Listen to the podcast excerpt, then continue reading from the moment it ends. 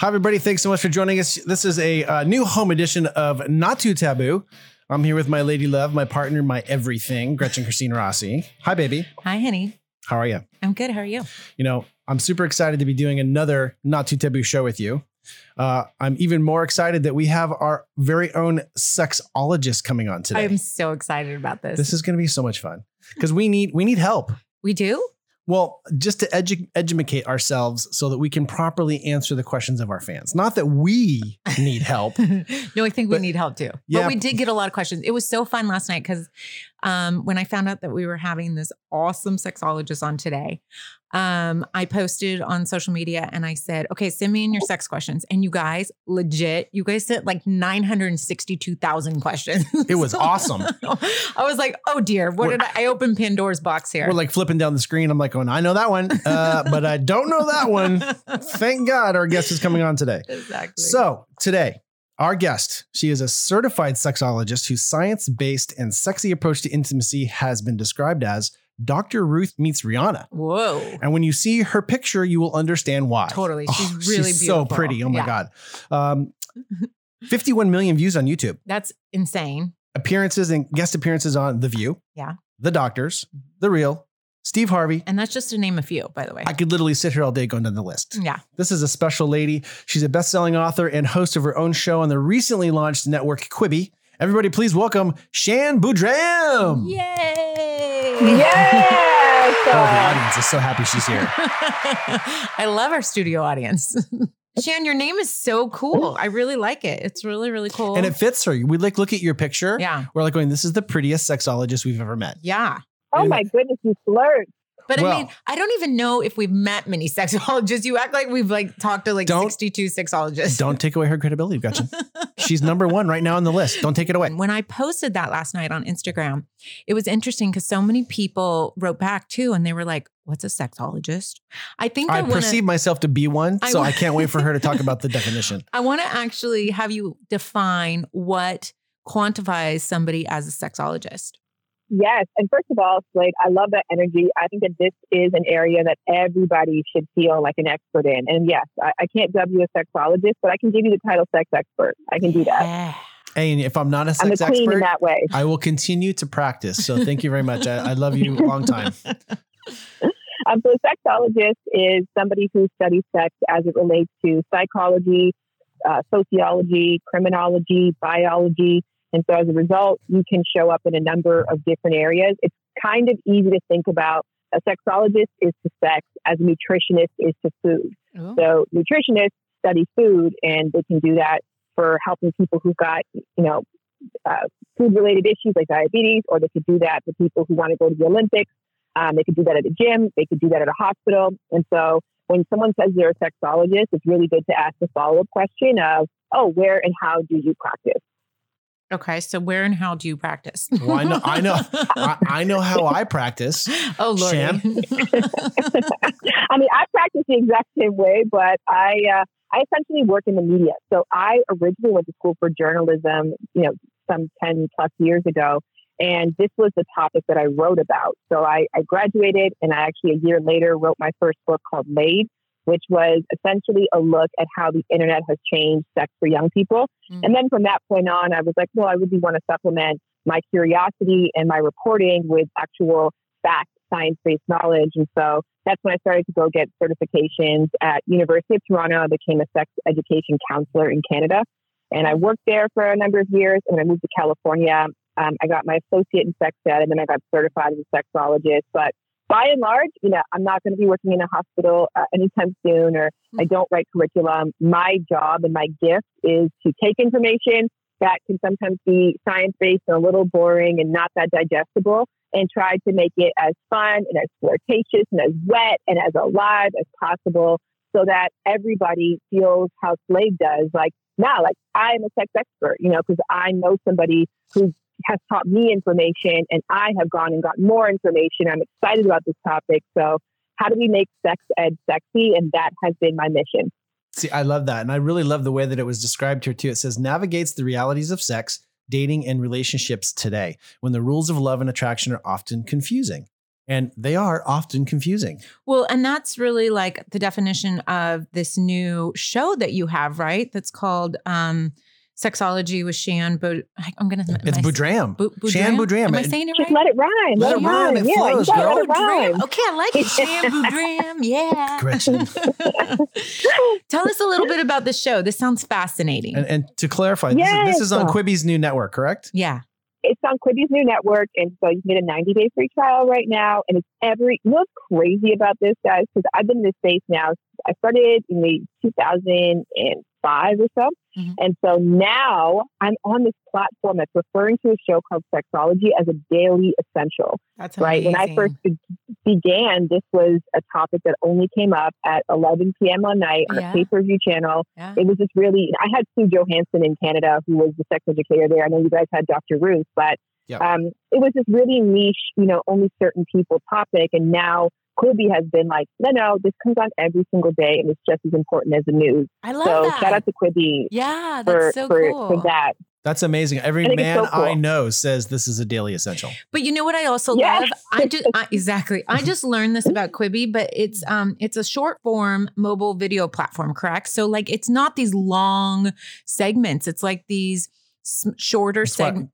We- Short form. It's I mean, short form, but I but I it want doesn't to take us long to get there, Gretchen. That's But I- why it's short form. but I want to mention that because I think some people are like, "Oh, I don't have time to sit down and watch an hour program." But this is cool because your show is about 10 minutes each each segment, correct? Yeah, our shows actually run about like six minutes to eight minutes or so per episode. Yeah. which you know we've already finished a Quibi episode so far. Um, congratulations, it was magnificent. Yeah. But I think that um, it's also great because these are topics that maybe you've never really heard the ins and outs before of an IUD. And so if I rambled on about it for 40 minutes to an hour, it's so much information that you Yeah. can't really pare that down and use that as a jump off for further discussion. So I love the fact that they're eight minutes. In that time, you're like, okay, cool. I know three things I'm going to bring to my group chat. I know three things that I learned that I'm going to look up myself and try to find more information on. So because these are topics that by and large, you know, everybody knows what anal sex is, but how many people have gone through like the ins and outs, pun intended, of anal sex? So Right. if I gave you an hour, it just might not have hit the same way. So I actually genuinely think this is the perfect amount of time to get people to that expert or self expert level. And It- which is really cool. It only takes me about eight minutes to gonna get to the point where I call my own God. name. I Gretchen was gonna- that's Gretchen I was was gonna just say. gonna say it sounds about like right about our sex life, about six to eight minutes. Six to eight, yeah. to reach maximum orgasm. We, we check the clock. At six minutes, we check and go, two minutes more, really? no, no. we Yeah. have two more minutes of it. Just kidding. So your audience is primarily millennials, correct? And and if if um that is the group that you're working with, what is I'm so curious, what are the biggest intimacy issues for that age range? You know it's so fascinating? And I would love to know, like, when I was growing up or when I first started as an educator, it was all the Googleable questions that you would get all the time, right? I, mm-hmm. I can't orgasm through penetration. Is there something wrong with me? And then I'd be like, oh, here's this body part called the clitoris. It's the only known body part to man that sole function is pleasure. It has 8,000 nerve endings. Get acquainted. They're like, oh my gosh, it's amazing. Thank you so much. Or I have been having abnormal periods. What does this mean? You just say, oh, easy. Go talk to your doctor and ask these few questions and go to a licensed healthcare professional. It was a, a really easy job. Mhm. And now, because the internet has taken care of so many of those like quick questions, every question that I get are paragraphs long. Yeah. Um, and they're really nuanced and they're unique to each individual and they, they require further exploration. So, Right. You know, maybe, you know, 10 years ago or so, Quibi could have been a one minute show because people just need to know the basics of how do you put on a condom. Right. Now you have to go a lot further and say, okay, here's you know you know how to put on a condom, right? But did you know there's 30 different kinds of condoms? Did you know that there's condoms to help you last longer? There's condoms that are specifically designed for women's pleasure. Did you know where you can buy them? Did you know that some condoms are made with different materials? And so Wow. I think that the questions I'm getting now are a lot more nuanced, um, but they're just a mishmash of all the traditional ones. So it's still people who are like, okay, I, I know, you know, how to identify myself sexually. I know how to get myself off. Um, me and my partner have been communicating about love languages, but yet still, when we get to the bedroom, our insecurities creep in. What do we do now? right. So I think that that's um, hopeful because people know a bit more, but it also really speaks to the fact that they don't have anywhere to go to discuss the more nuanced issues that we all face in our intimate lives. Yeah, totally. Okay, so then what's one of the wildest questions you've tackled so far? I think you know it's um Maybe that everybody may not seem wild to her. yeah, true. yeah, because you know what? We actually, in, in school for sexology, uh, we had to do this course. It's called Sexual Attitude Reassessment. And this is literally the course, Gretchen said, I kid you not. We had to watch 40 hours of porn. Um, Oh, we had a couple of shut like guest up. speakers. Every guy's like, I want to sign You up to be a sexologist. Oh my God. That class just sold out. yeah, you just totally sold the class for everybody listening that is into that. I love it. but Hilarious. it, it, it was great, but it's also not, it's not 40 hours of porn you're selecting, right? So we watched porn about cutting, where people are really into cutting each other's genitals. Uh, We Oh. watched porn that's about fisting. And so, and that the whole point of watching all these various different ways that people receive pleasure is so I don't have that reaction when someone tells me. So Whoa. when somebody says, you know, I, I like putting on a diaper and I feel really sexy when I pretend to be like a baby, I'm like, oh, infantilism. And so I've seen that before and I have a reference for that. Wow. So I I can't comment. I can't even comment. I can't even comment right now. Can't even comment. Can't even comment. Oh. Yeah, it's just like if you see two consenting adults do something together and you're like, wow, it's really cool that you guys found each other, you can always find an appreciation for it. Even if it's not your particular thing, Right. you can sort of see like, wow, like, you know, I, I would not personally like to have my genitals cut into like small paper cuts, but Ow. for somebody who does like that and they found a partner who also likes that, like that's really cool and the enjoyment that they share, like that's where the beauty comes in. So I don't know if I've gotten a weird question in a long time. Um, just because I don't know. I think that Because you've um, explored a all lot of of it. Yeah. She kind of nailed it. Those I've were all weird. some Those were all weird. I've She- seen some things. yeah. Yeah, I'll I mean. I would. I, wow, I do. Like, what? What are they, are they using? Like a knife? I'm so fascinated. no, like what? Gretchen. What are they cutting the genitals with? I don't even know. Like what? Well, she said like paper cut. But like, you have a piece of Well- paper? I don't get it. In the video that I watched, they have like a special tool for it. So you can, you know, that's the thing is like there's an app for that. There's a sex toy for that. So like, Um, why you're like having it- sex? That this is happening? No. yeah, part- it's a part Weird. of their sex play. Wow. It's a Part of the their uh, part Yeah, of the you know- foreplay. you know that thing we don't have, Gretchen? Torture. Apparently, you and I Well, need to you step up our it. sex game.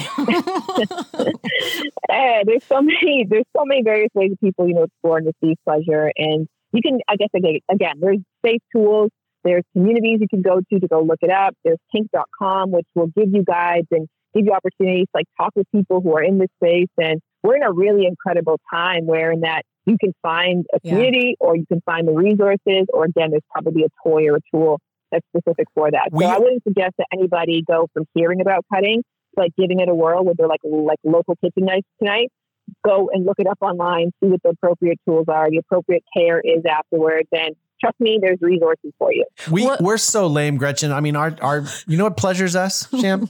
A beer and a pizza. That's that's pretty much it. Ooh, that sounds so hot You guys have to read the list of kinks. There's over a hundred, and there's going to be one that hits and lands with you. That's like that turns me on just even hearing about it. So if you haven't mm-hmm. explored before, this is your invitation. The list of kinks. Okay, we're going. We're going. This is going to be our new date night thing. We got accused of being fornicators yesterday. We were we were totally We did. we were offended. we totally were accused of fornicating because we're not the married. Context. Because we because we're not married. Because we're not I guess, married. And go, we're, "Oh, you're evil fornicator. you're a fornicator. It's like, oh no. and I they're went, like, yes, I am. oh my gosh. I, I have to I have to preface this, Shan. Gretchen's degree is in psychology. She will have you move in just so she can Yes. learn all of this stuff. She's fascinated. Fascinated. Totally. Gretchen, I'm actually doing my um, undergrad right now, my bachelor's in human development and psychology. So I love you love can it. definitely move in oh, and I let's love just it. like make sweet, sweet um, psychological love together. I love But it. I would- they ask all the time, like, uh, you know, why aren't you married? And it's so interesting because, I mean, the technical answer to it was we missed our own wedding. That is true. But um, but the but the truth is, is like I I it's like I don't feel like you have to put a title on something to show that like you're committed and in love.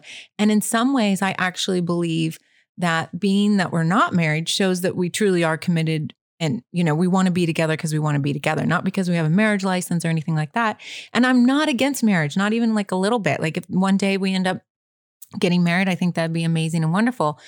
Um, but i do know that there's just so many people that you know get married and then next thing you know they're getting divorced and like the the long long term relationships that i admire and look up to are people like kurt and Goldie Hawn or Oprah and Stedman. Yes. And it's like they're not married and and it works. And so I sit there and I evaluate that and I go, why, why is it working so long term for these people like this? And why is all these people that finally get married, you know, Brad and Angelina, or, you know, all these people that Jen and Jen and whatever his name was, I can't remember, Justin, like all those people that finally get married and then like they're divorced right after that and they've been together for so many years. I'm like, I don't know. There's something Like, that's there's something, something that makes me a little like nervous about that. So Yeah. I don't know.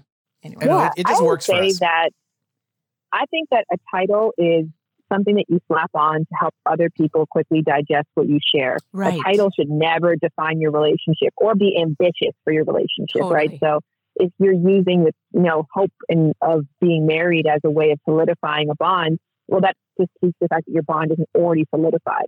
So I feel like it's like it's just for you know fast consumption. A Fuji apple is so much more than a Fuji apple, but it just uses that title at the grocery store, so you know what it is quickly. Okay, move on and buy something else. But uh, I love the fact that you guys already know so intuitively what the two of you share, and you're like, not like that title doesn't actually hold any value to us. And people who really know us understand Yeah. the depth of our love and our commitment. When you guys described at the top of the show, it brought me to tears. So I think that's really beautiful that you're defining it on your terms. Thank you. Thank you. I appreciate that. Yeah. See, she's very good at what she does. And so now I have to ask you, what what led you to become a, a sex and intimacy educator? yeah. Because apparently you're very good at this. you know what? Really shitty sex life, really shitty love life. Um, like the for lack of a you know flowery way of putting it, yeah. just failing a lot and being like, oh, is this supposed to be this hard? Um, is there no other way? Is this all supposed to be trial and error? Am I supposed to go through so many more heartbreaks and bad sex, sexual- experiences, and loss of self esteem and loss of sense of self? Is this, am I supposed to keep throwing myself into the fire until I eventually figure it out? Or is there tools and information and a strategy out there that can actually help me do this successfully and safely? So it was really just my own, you know, lack of ability to just figure it out or just find the one. You know, all of those advices that people give, the, the, the just advices, just be yourself, just put yourself out there. You'll just know when you met the right person. None of that shit applied to me. So that's where I sought out the information. I was like, wow, there's great information out there. And for people like myself who want it, this should be more accessible to them. But you know what? What I love about what you're talking about, I think it's very, very self reflective because none of that shit applies to most people. They just don't admit it. Mhm. And to me, Yep. you know, the the aspect of sexual education gets missed. No one ever gets really taught. It's kind of like financial illiteracy. It's the same Mhm. thing. You don't ever really get taught the the proper way to go about explaining it, even to our children. yeah. I mean, uh, my situation with my my oldest son, he, he had been spending time with older cousins away. Came home, was doing homework out uh, in my office, and all of a sudden he meets me in the courtyard, bawling his eyes out. I'm like, "What's wrong, Dad?" I accidentally typed in porn.com and I can't get the windows and pop-ups to go away. Right. And he's just bawling his Oh my eyes out and, and I think he was maybe 12. And I literally made him go in there and sit down with me. And we talked through what he was seeing on the screen. He's like, why do people That's do awesome. right? Yeah. But I'm like, why do That's people awesome. do this, Dad? I go, because dumbasses like you put in porn.com. That's why they do it. So, We just went through all the details of it. And I said, you have to understand that a lot of this is for show, some of it is for pleasure, but a lot of it's not real. yeah. You know, a lot of this stuff is being put on because they know that people are, are viewing from home and they're tuning in and they're making money off of it. So Yeah. I don't want you to think this is necessarily the norm. Right. So we had that conversation, but what's interesting is it really grounded him, I think, Yeah. because he's been with the same woman for 11 years now. They just recently But got married. but kudos to you as a as a father because most parents I didn't know what I was doing. Well, but most parents would short circuit in that situation and not know what to do and be like, don't be on that site. And then like make the kid feel guilty and make the kid feel bad about, you know, obviously wanting to explore that. And that's part of the reason that I knew I wanted to have children with you is because the way that you go about um, life and and situations and you just hit it you know head on and you just address it and i guarantee by you doing that with your son and not making him feel you know bad and ashamed for you know him being curious about something it allowed him to feel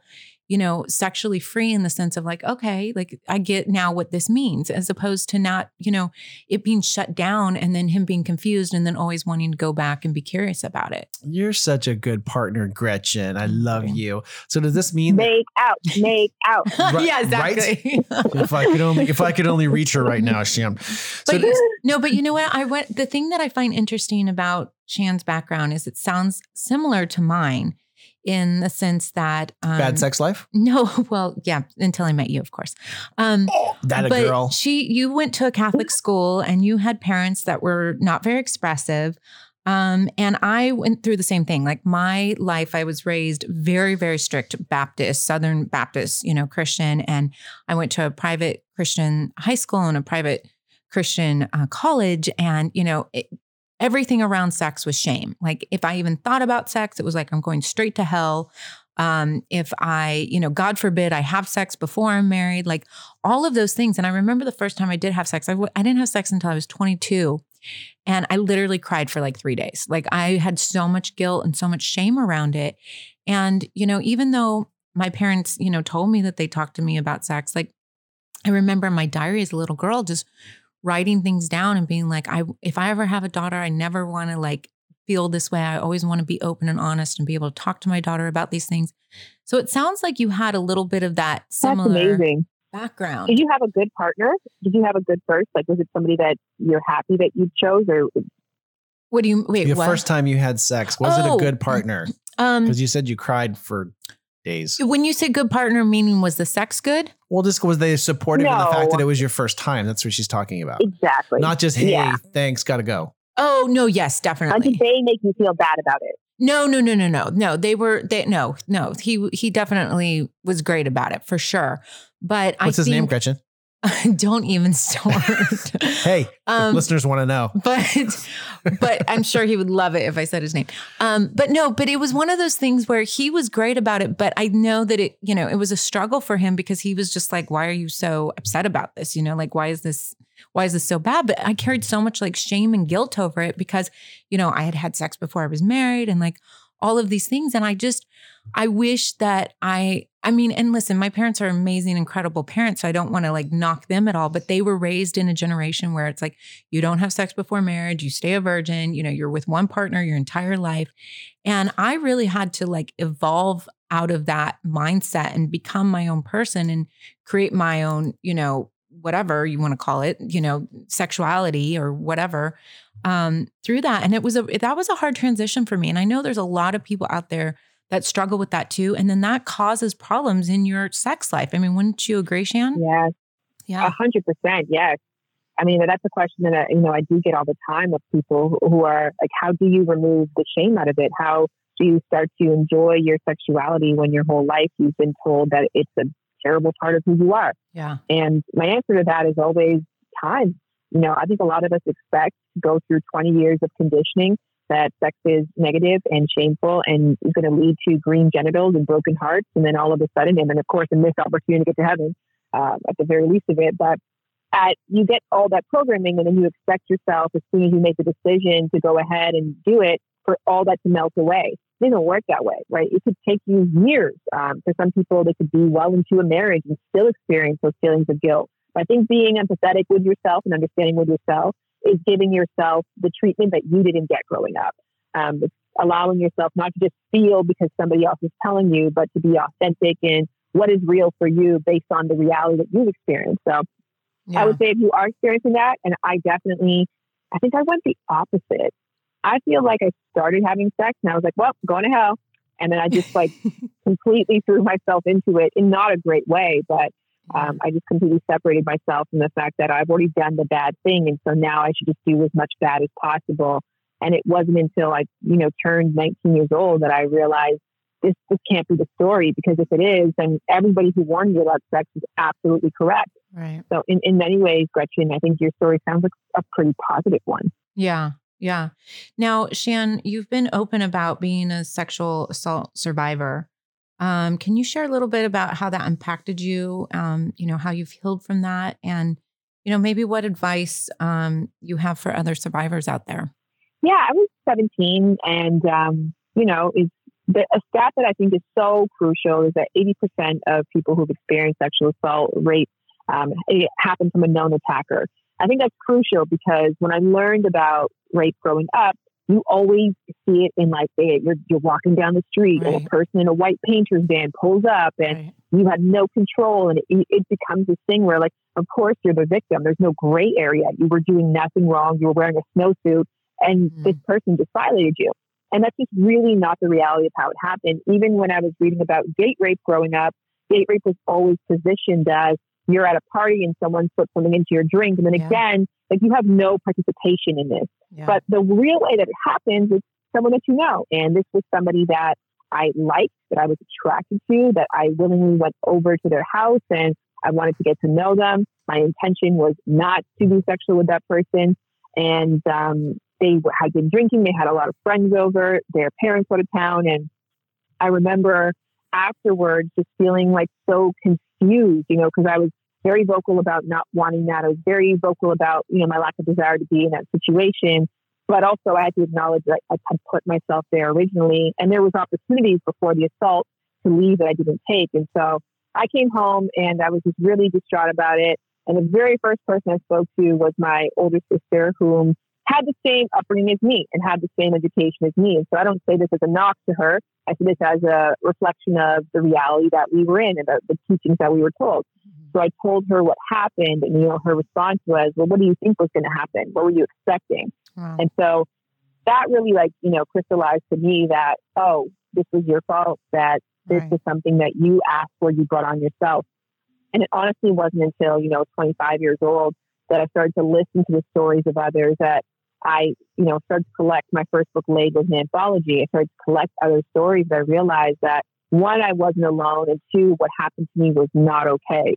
And that was a pretty big turning point for me in a lot of ways. And hopefully now we're raising daughters who understand that far beyond, you know, far before I did, but of course, far before a sexual assault does happen. Yeah. Well, and I'm and I'm so sorry that you had to experience that and go through that. And and I really commend you for, you know, taking an experience like that and really turning it around into a means of driving you to help educate others through that situation. Because, you know, because of your work, I can only assume that there are other victims out there who won't have to struggle the number of years you did in, in learning more about that situation. So I mean, it's very amazing. Oh, yeah. It's very cool. I think so. I mean, all the movements that we've had, the Me, the Me Too movement, for better or for worse, right. is just at least force the conversation of consent. And so, for sure, everything that's void of an enthusiastic yes is a no, right? So, and that's something that you teach your sons and daughters from a young age. And uh, I'm even curious because, like, even as raising kids, like I've heard a really great thing is, hey, you know, you don't have to hug people. Even teaching our young girls that that you don't owe somebody a hug, you know, even if they're your aunt, you get to decide what you do with your body. Like those are all the building blocks of feeling ownership over yourself and knowing that your no has some power to it and there's no obligation involved with your body and how other people interact with it. So I'm really hopeful for the future. I'm hopeful for the conversations that we're having. And yeah, like I'm grateful to be a part of it. Um, but I think that my story is not an uncommon one. And that's also too, like I've shared a lot about my personal experiences. Um, I've shared a lot. I've got chlamydia in my 20s. I told that story. Um, you know, I've, I've been through terrible relationships and terrible heartbreaks, and I'm so comfortable sharing all that because I realize that we get this idea through the media that everybody has this like one size fits all sex life. Yeah. And you start to realize when you talk to real people, oh, nobody has that TV Friday afternoon sex life. Like yeah not anyone's reality. Yeah. No, it is so much more relating in our imperfections. Yeah. Yes, and it is not one size fit all because I got stuck with an extra small. so uh, you know that's a whole nother conversation. and you're making it work. Oh yeah, yeah. Well, you know, I got to run hard and fast. Um, well, yeah. first off, I have to congratulate you. I understand you've recently been married. You and Jared. Yeah. Celebrating coming up on a year, you right? know his name? Yeah. Oh, we've been married for a year and a half now. Yeah. Congratulations. That's that's so Thank you. exciting. Which means you've gotten further than Gretchen and I. yeah. Uh, no, it doesn't. You guys are 11 years, okay? You will never, you will always have me beat. well, what's amazing about that, I mean, do you think that your profession helped your intimacy, you know, in in, in this particular relationship? And and you know, amazing props to him too, because I can guarantee you that he, like me, likes to listen. Oh my gosh. Like, it is 100. I don't, I would not be with my husband if it wasn't for the work that I did. I would not have Wow. found him. I wouldn't have the skill set to maintain this relationship. I wouldn't even have the idea of how to build a set of standards that would invite this kind of love into my life. right. That's Um, amazing. So, yeah, So true. there That's, a, is that's a no. I love That's that a statement. profound statement I love that you that just statement. said. And I think a lot of people miss that. And I think that that is like a really big key to finding the right person and, and attracting the right person into your life. You know what? That's got to be our question of the week. I think we're going to have to work that in. Yeah. But it is building a set of standards to attract that level of love into your life. Yeah. That's an sure. amazing statement. Yeah. Oh, thank you. I wish I had I some don't music to play right there. like- We're uh, we're family planning right now, myself and my husband, and we talk a lot about like nutrition and like kids. And our thing is like we're not going to expose this kid. Yesterday we had I don't know if you guys have Chick Fil A in your state, but we had this like strawberry shake from Chick Fil A, and it tastes like heroin. I don't know what heroin tastes like, but it has to be that. And so I was like, can you imagine giving this to a kid? And he's like, you, you can't. Because if a baby eats this, why would they ever make a healthy decision for themselves? Like, Right. how would you ever have the knowledge to say, no, I'll, I'll have that broccoli like cauliflower Right. pesto thing? Wouldn't Right. happen. They, would, they would think that's all was available to them. So, but see that that kind of transitioned us into a question.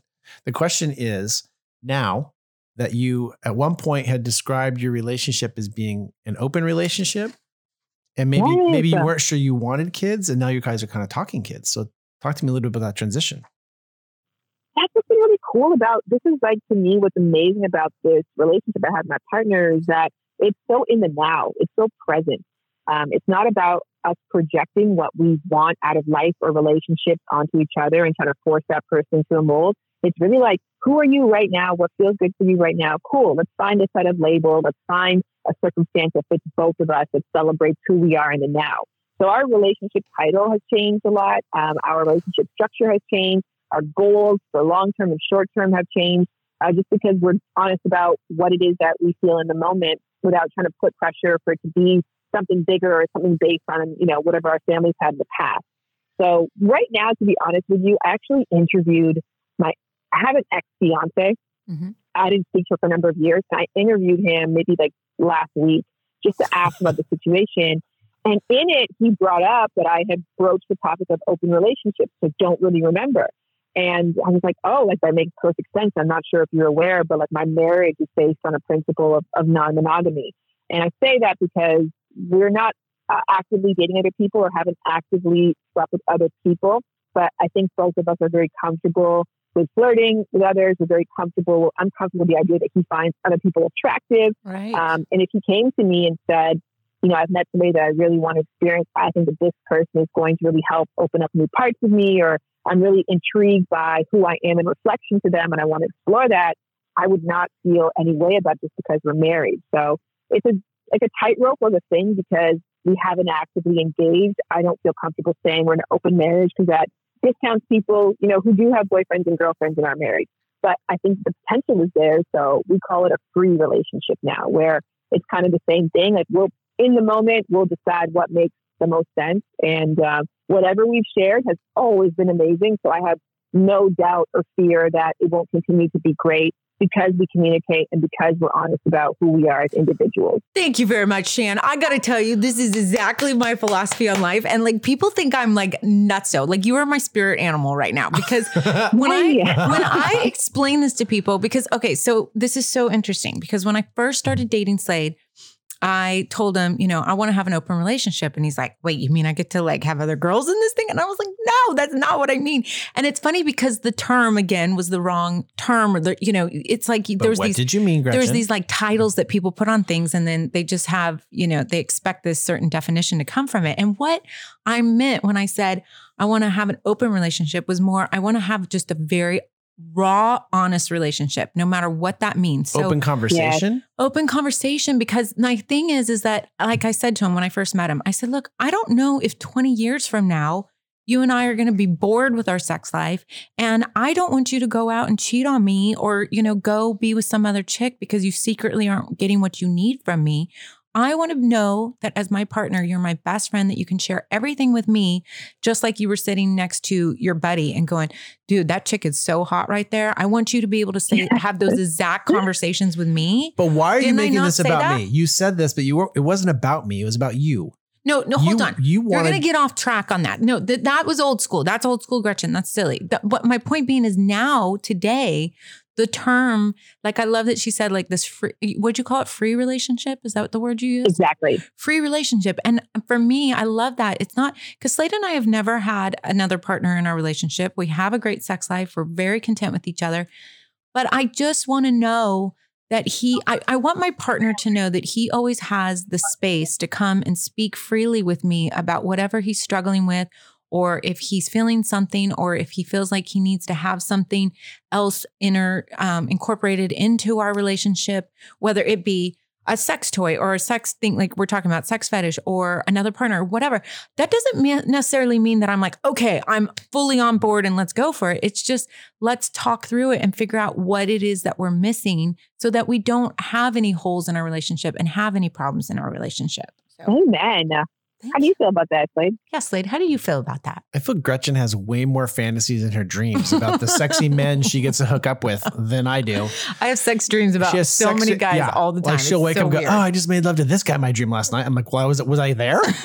what happened?" it's very random. And what the worst part is, I don't even want to have sex with these people. It's not like I even find them attractive at all. And for some reason, I'm like having sex dreams about them, which is so silly.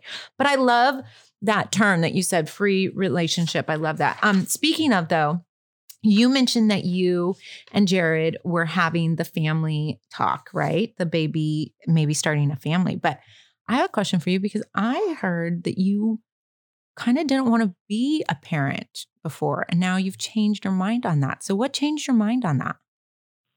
You know what literally happened, Gretchen? I kid you not. Like maybe um, last year in my, I have a book, The Game of Desire, that came out in the summer, and just as that book was coming out, I was like, oh, I should take out. So I have an IUD, and so I'm not getting pregnant with an IUD. And I was like, I should take my IUD out. You know, now is the time. We've been married for six months, and so I was like, ah, maybe I'll take that out. And so I set an appointment for it, and then I just didn't go to the appointment. I was like, I don't want to. You know, there's no part of me I just don't feel ready. Just didn't show the time, and so I didn't do it. And you know, six months passed after that, and the book had come out, and I toured, and so I finished like because that was kind of the baby that I wanted to really birth at the time. Mm-hmm. And so I was like, I'm going to take my IUD out. And the reason that I thought that is that I'm ready for the next adventure. You know, I think that everything that I have done, you know, whether it's moving to new countries or exploring a new love life or, you know, guiding myself into my career, like everything has, has shown a different part of me. It's made life more enjoyable and more rich. And I feel like at this point in my in life, I'm just I was just ready for the next adventure. And so that's where I came to my and my husband's also six years younger than me. So that's a conversation too, where, you know, our pressures are, are different for age wise. Yeah, so I came to sure. him and I was like, okay, what do you think about this? Like, are, you know, I know that maybe in your ideal world it would be in a few years, but also too, he's never put the pressure on me. He'd be fine without kids at all. Oh, yeah. And then he was like, you know, I thought about it too. And just like for my grandma, I, you know, I don't know how long she'll be a lot, around for. And I, I do want to share this with her. And so we're like, okay. And, you know, naive me thought that you take out the IUD and then the very next day you're pregnant. oh yeah, um, totally. you know, that, That doesn't happen happen like story. that. Yeah. Uh-huh.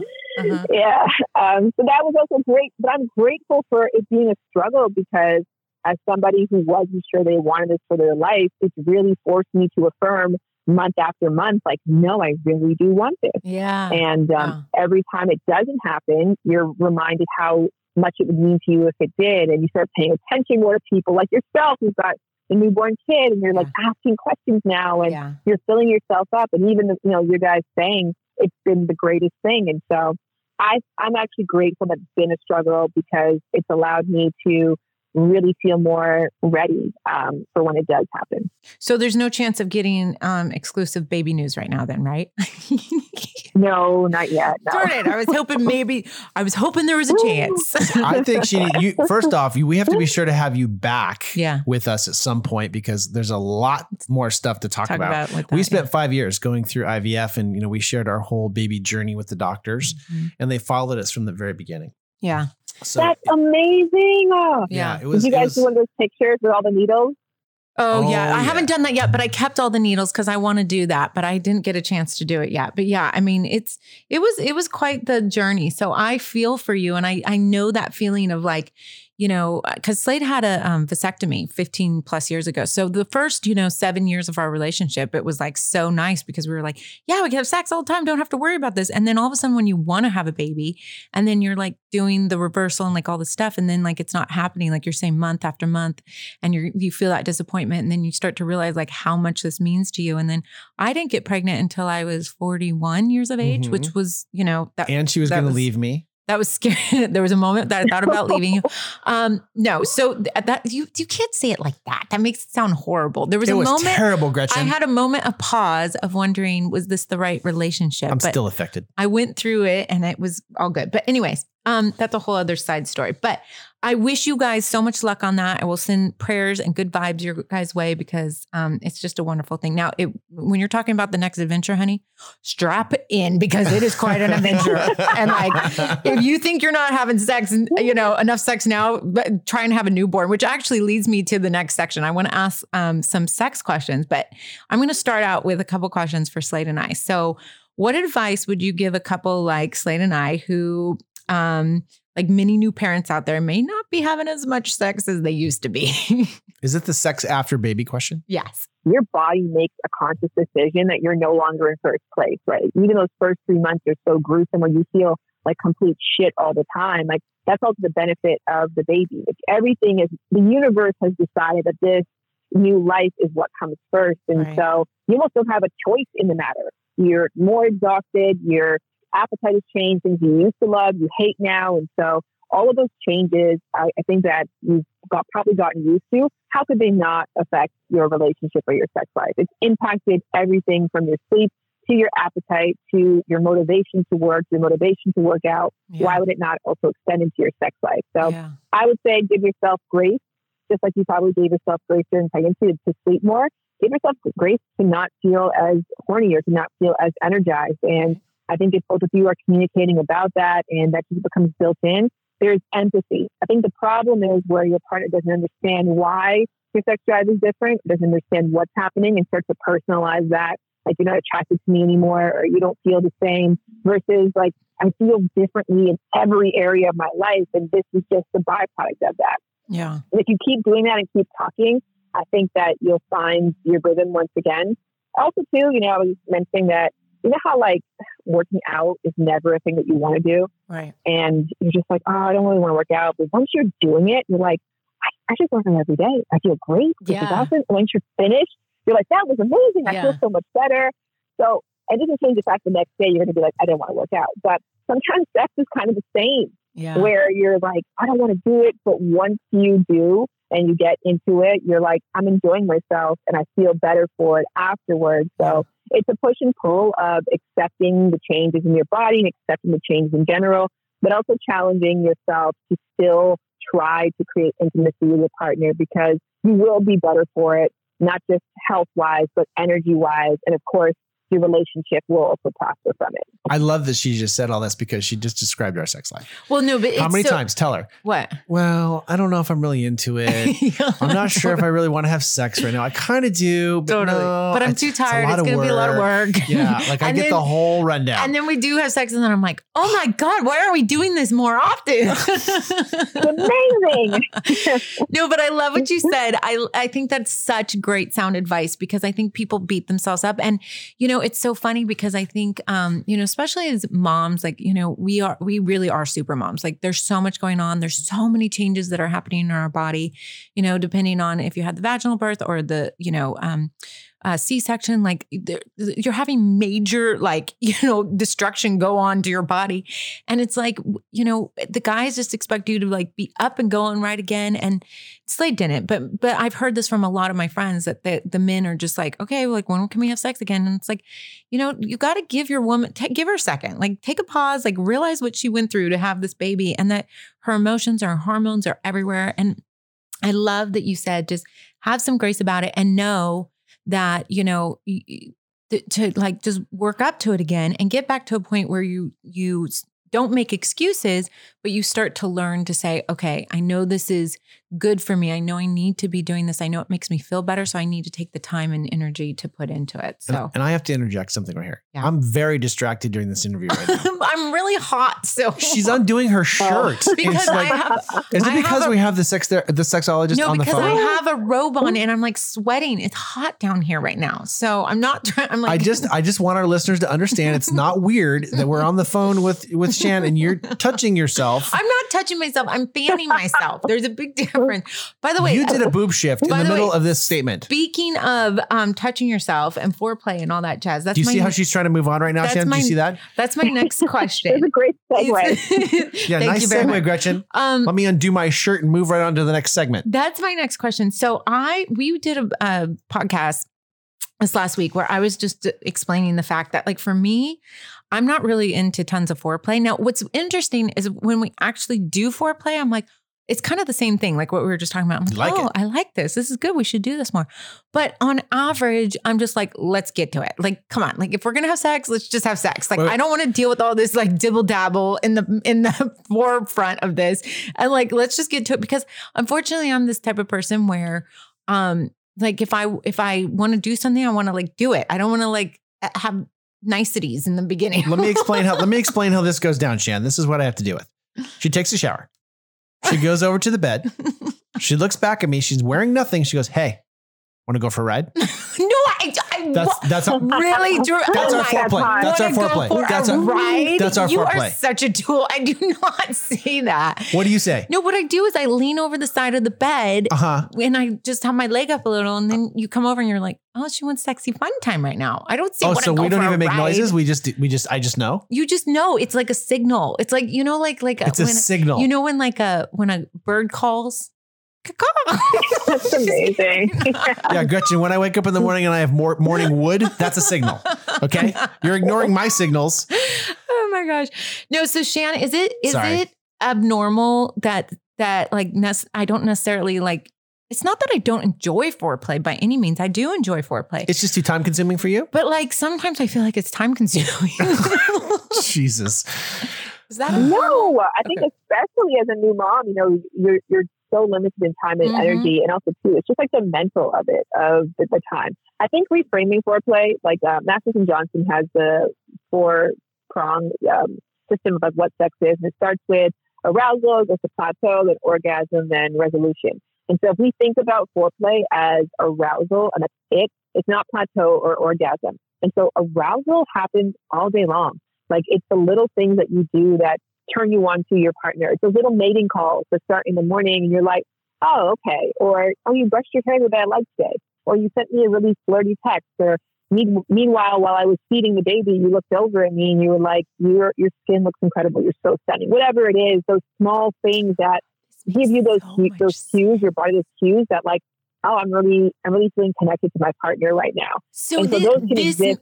this makes so much. I don't mean to cut you off, but this makes so much sense right now because Slade does this all day long with me. Like he cannot walk past me without grabbing my ass or touching me or telling me I'm Yes. beautiful or doing something. So maybe that's why I don't need any sort of foreplay because like all day long he's like flirting with me and telling me. You've had me 24 hours before Nice excuse, Liter- Gretchen, No, but here's legit, the problem. I think that might be it because I really think it is a little weird that I like don't even need foreplay, but like you like you all day long you're foreplaying me. but, but tell Shan what you do to me. what do I do? You go right from arousal to resolution. What does that mean? That means that after the fact, you go, ah, I kind of wanted to have sex today, but you know, we just didn't do it. what does that mean? That's what she, she- yeah. Well, you know, I thought about it. Maybe we could like get together, but you know, I'm over it now. I'm not, yeah, not really feeling it. Not feeling it right now. We're so married. Well, I, we have like 9,000 questions we have to get to. So let's ask all these questions. I seriously, we had so many questions come in for you. So First we're going to we- have to probably do like a second segment just to answer some of these. this these is why you have to come back because Yeah. there, there were there were a lot of questions. Everyone wants to hear from you. So Yeah. I think Gretchen's I gonna, love it. she's going to go down a few of the questions that we have. Yeah. But then we're gonna we're gonna maybe in a week or so. I think that you should come back. We should do more, and maybe at that point our sex life will have improved, and we can report back to Shan. What do you think, Excuse me, I think You our sex life doing great. I think our sex Yeah, life is pretty killing it. amazing. And you know what? I got to give kudos to Slade and I because 11 years later, our sex life is still really great. It might not be as consistent right now, but whenever we do have sex, like every time we look at each other, we're like, wow, it gets better. Like it's it's really cool that we can say it That's because better. it's kind of like you don't have a bratwurst for a year, and then you decide to have a barbecue. You throw one on, and you go, "Damn, these things are good. Why was I just? I should eat more bratwurst. oh my god. Okay, so one of the number one questions that I saw come in was people that are like, I have no libido. How do I get my sex drive back? Like, I'm not, you know, I'm just not there. Whether they're younger or older, it really was the gamut. It wasn't like, oh, it was just 60 plus year olds. It was everyone across the board. And people are just like, how do I get my li- libido back? Or how do I get back into wanting to Sexy crave fun time. sex or, or be horny again? Yeah, that's a really popular question. And, you know, for a number of years, I would answer that like, you know, when you first get into a connection with somebody, you're on a roller coaster. Your body is really doing everything for you. And all you got to do is throw your hands up and enjoy. Mhm. And all of those chemicals that make you drawn to your partner, make you lustful, they're just naturally packed in because it's new, it's exciting, it's dopamine inducing, and it's adrenaline inducing. But then as the person becomes familiar and love shifts from being passionate to companionate, you're no longer in a roller coaster. You're now in a car. You have to really steer that yourself. And so you have to create those moments, those butterflies. You have to create that novelty and, you know, create also to the environments that turn your partner on. Like what unique environments actually do facilitate them to feel horny. And that's like a part of it. But I think a really big missing part to that answer is acknowledging that it's a disorder. Um, HSDD, which is hypoactive sexual desire disorder, it impacts like 30 million women in the US, one in 10 women. And exactly to your point, Gretchen, um, it's women as early as their 20s will experience this, where essentially it is a chemical imbalance in the brain that just, just causes you to not be interested in sex. Not dissimilar to people who take um, antidepressants will feel a massive decline in sex drive. Why? It's because there's things happening or there's new chemicals being introduced or there's certain inhibitors that are preventing them from feeling those feelings anymore that they once did. So I would say that if you're experiencing frustrating low sex drive, that's a really important word to put in front because some people are not having sex and they're okay with that. And that's called asexuality to some capacity. Um, so I think if you're frustrated with the lack of low sex drive, I would look into HSDD. Um, then I would look into treatment options. You can take options that are, you know, more on the psychotherapy realm that you don't have to take any medication. And there's options where there is medication for you.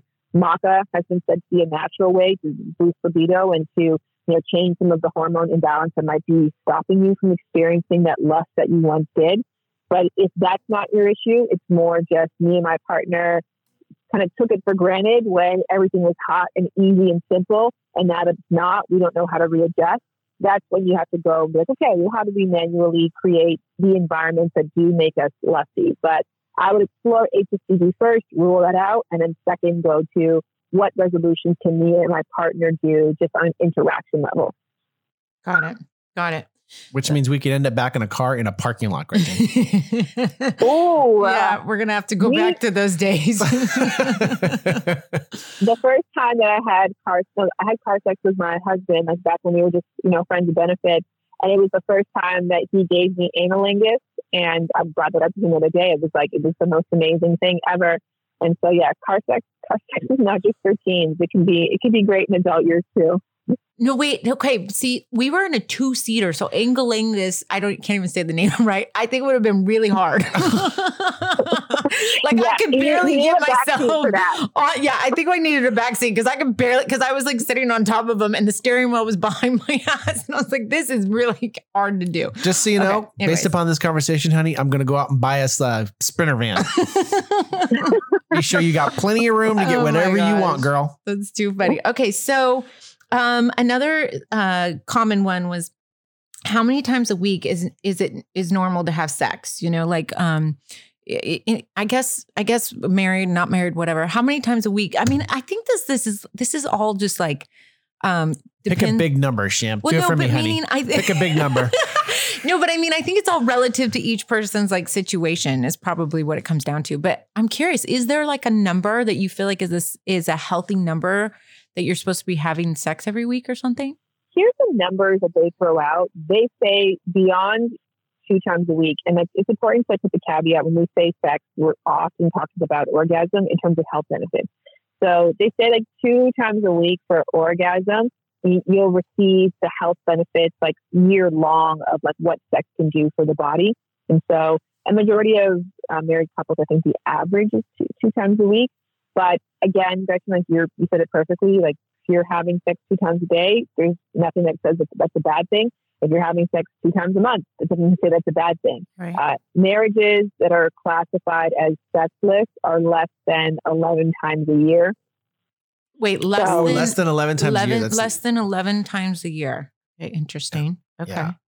Wow. That's interesting. But then, then what? It says you have sex 12 times during the clear. So it just kind of puts this spin on it to where it's like, well, what, how does this number actually impact or what does it actually say about the quality of our intimacy or the quality of our relationship? And the only people who can answer that are those who are in the relationship. Yeah. So I think maybe we talked about this a little bit, but maybe you can give like a quick little answer to this about like, um, can you get back into wanting sex? You know, this person's been married 20 years and she said she's okay if she doesn't ever have sex again. That's a bummer.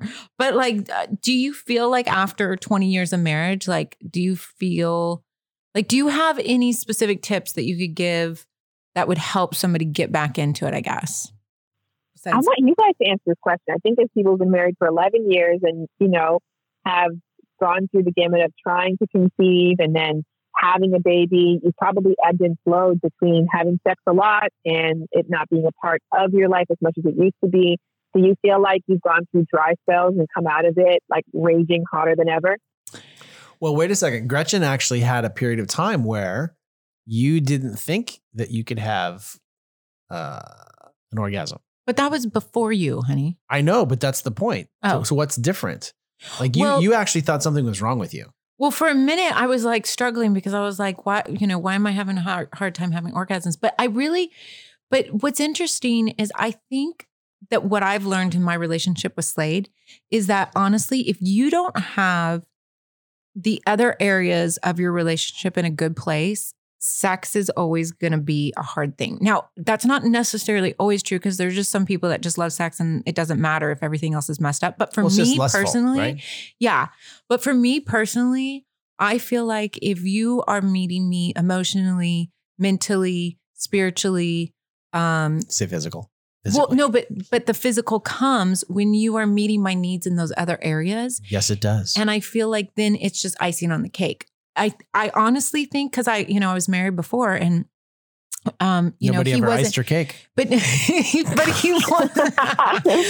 he wasn't meeting my needs on those things and i found myself becoming less and less attracted and not wanting to have sex as much because those other needs weren't being met so i would question and you know this is more on the psychological side of things i would question you know what's actually going on in your marriage um, and those other categories in your life that possibly is making you not feel attracted to your partner. Now that that might be totally different for each person, but for me, I would think because, like I said, like because He's not flirting throughout the day. no, but yeah, but that's what I'm saying. Because you meet my needs on so many other things, like the sex is just the icing on the cake. Like like him and I, you and I have talked about several times before. You know, sex is maybe one hour of the 23 hours of the day, and if you're unhappy and miserable in the other 23 hours of the day, like that, that little chance of success in the relationship. yeah, like it's just I don't know. That's that's my personal opinion. I might be totally wrong on that, but I would say probably evaluate the other areas of of your life and and try and get those on track and then watch and see how your sex life comes back because I think a lot of the times too if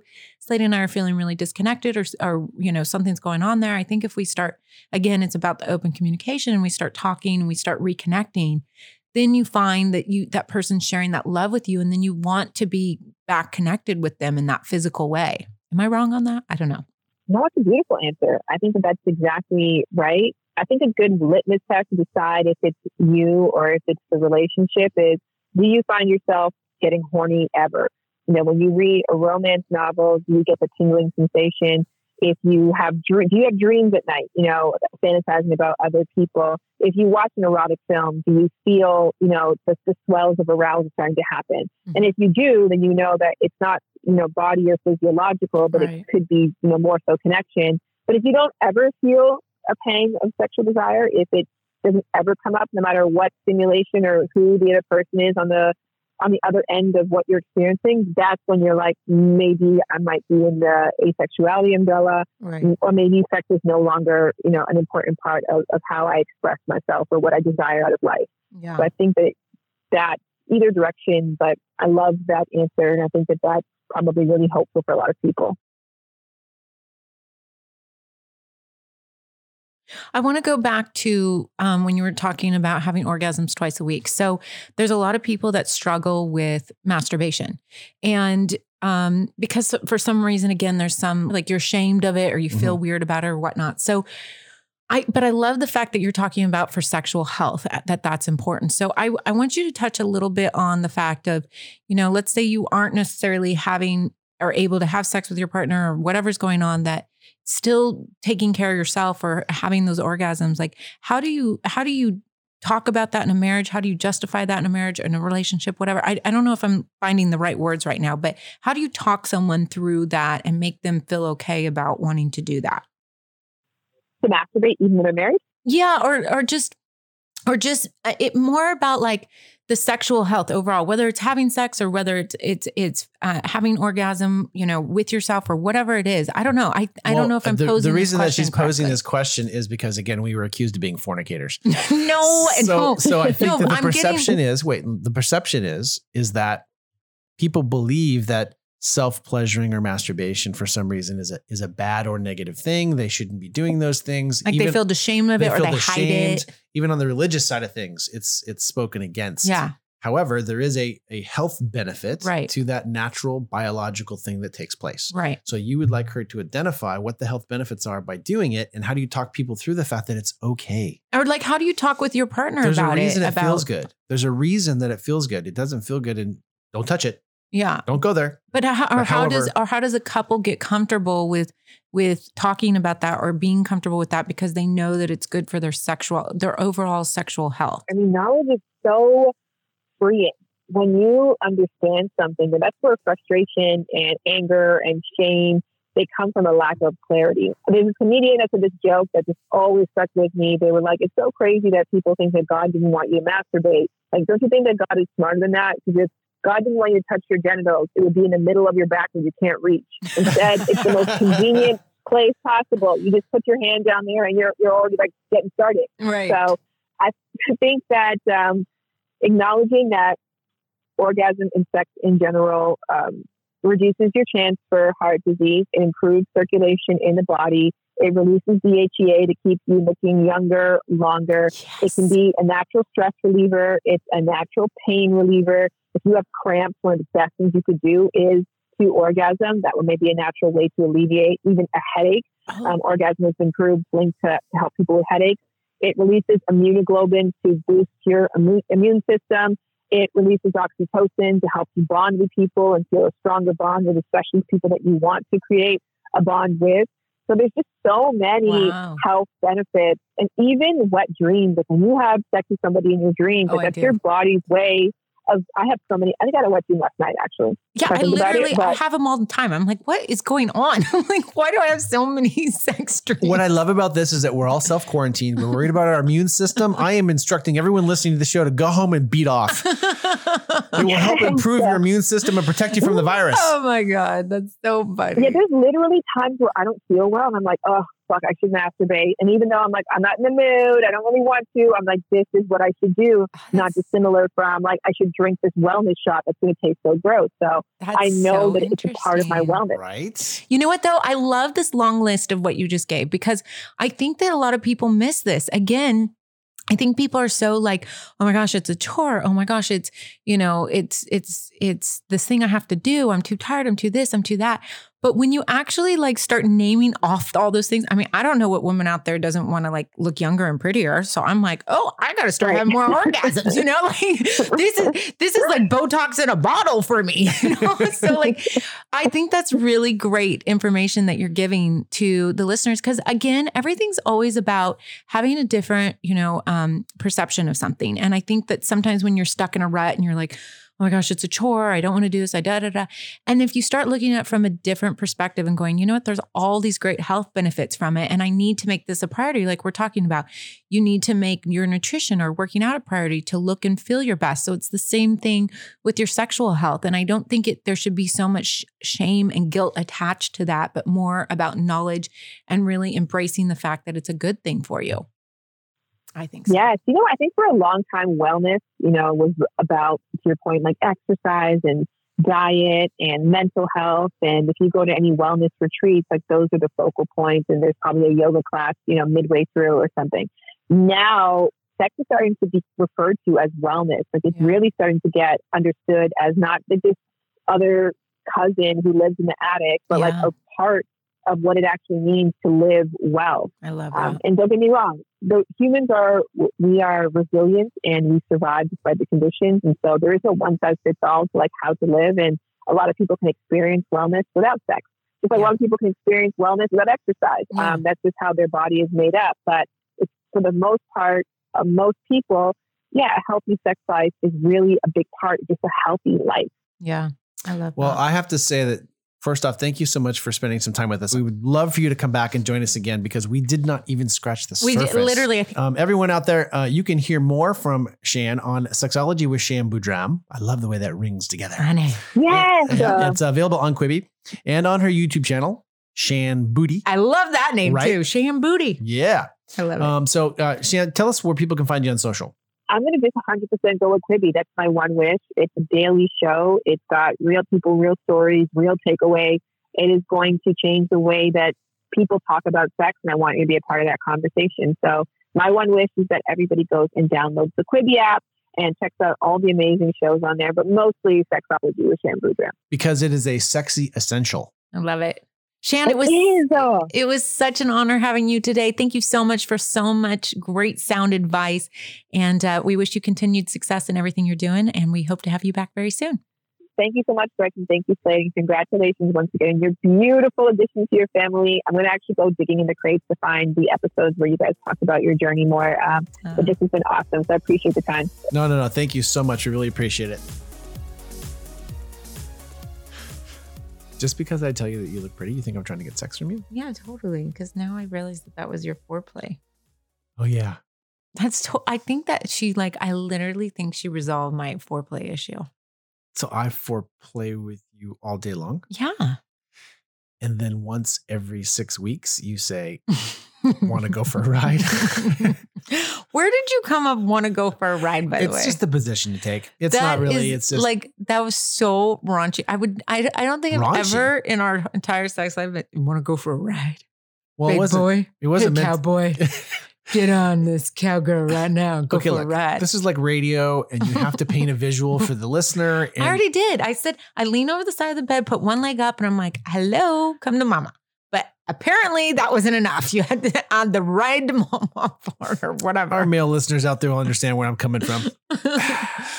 For the love of God. anyway, I thought that was really a fun show. I It thought she was. was super smart and fun to talk to, and we're definitely going to have her back. I definitely agree. And I feel like, no, but like for real, I feel like I really do understand now maybe why I don't have to have all this foreplay. Cause like even like a couple of my friends were like, no, I definitely need the foreplay. So good for you that you can just like get into it. But I think you foreplay with me all day. So I think that's why. Cause like you come and kiss on my neck and like you like play with my hair. And so the next time you smack me upside the head and you go, "Not now, I'm in work mode," then I'm just going to look at you and go, "Hey, it was foreplay." oh Lordy. You know what? I hate it when you get any excuses to get away with things. I hate that. Oh, come on. You get the same excuses. Come on, you know. All right. Well, here's what I want to do. Uh, this is the question of the week. Mhm. And I think I think that Shan, she nailed it. I Yeah. thought it was so interesting what she said. Very profound. So what I want everyone to do is really sit down and think about, I guess, the characteristics that you would want from a partner in a relationship. And then you need to learn how to build a specific skill set to invite the right kind of love into your life. Yeah. I thought that was really, really smart. So if you think about that, this is the kind of qualities I want an individual to have. Well, guess what? In order to meet those types of qualities, I need to have that skill set. I need to be involved in that same thing in order to attract that kind of person. I thought that was so cool. That was fascinating. It was a very different take It was. on on it because like but I mean here's the thing. I I'm a I'm a little hesitant with that because I don't want somebody to think they have to change who they are in order to bring a certain person into their life. I think they just need to evaluate what's important in their life and make sure that that is actually what you are focusing on and putting your energy into. I think you need to decide what it is that's important to you and then based on what's important to you then then that would that just naturally comes into your life like if something's important to you you you naturally are focusing on that and then that bring it that comes into your life does that make sense i'm really psychoanalyzing You are to- totally ripping it apart and bringing it back together. Yeah. Okay, so do, do it for me. Give me your best, Dr. Laura. I want you to ask this question of our listeners. Give them the question of the week. Sum up what you just broke down so that they have a clear vision as to what we would like them to accomplish. i don't know i don't know how to do I that I don't know is not something you can say, no Gretchen. but like read the way you read the question and then i'll say it better in layman's terms Go. what I want people to do is sit down, analyze the characteristics they'd like to have in a partner, Mhm. and then think about the type of skill set they need to develop in themselves to invite the right kind of love in their life. okay i like it that's good that's a good Oh, question. Jesus criminy. Everybody, You've been listening to Not Too Taboo. Thank you so much. Remember to download, subscribe, and uh, we will be back here with you again in another episode very soon. of not too taboo Not Too Taboo.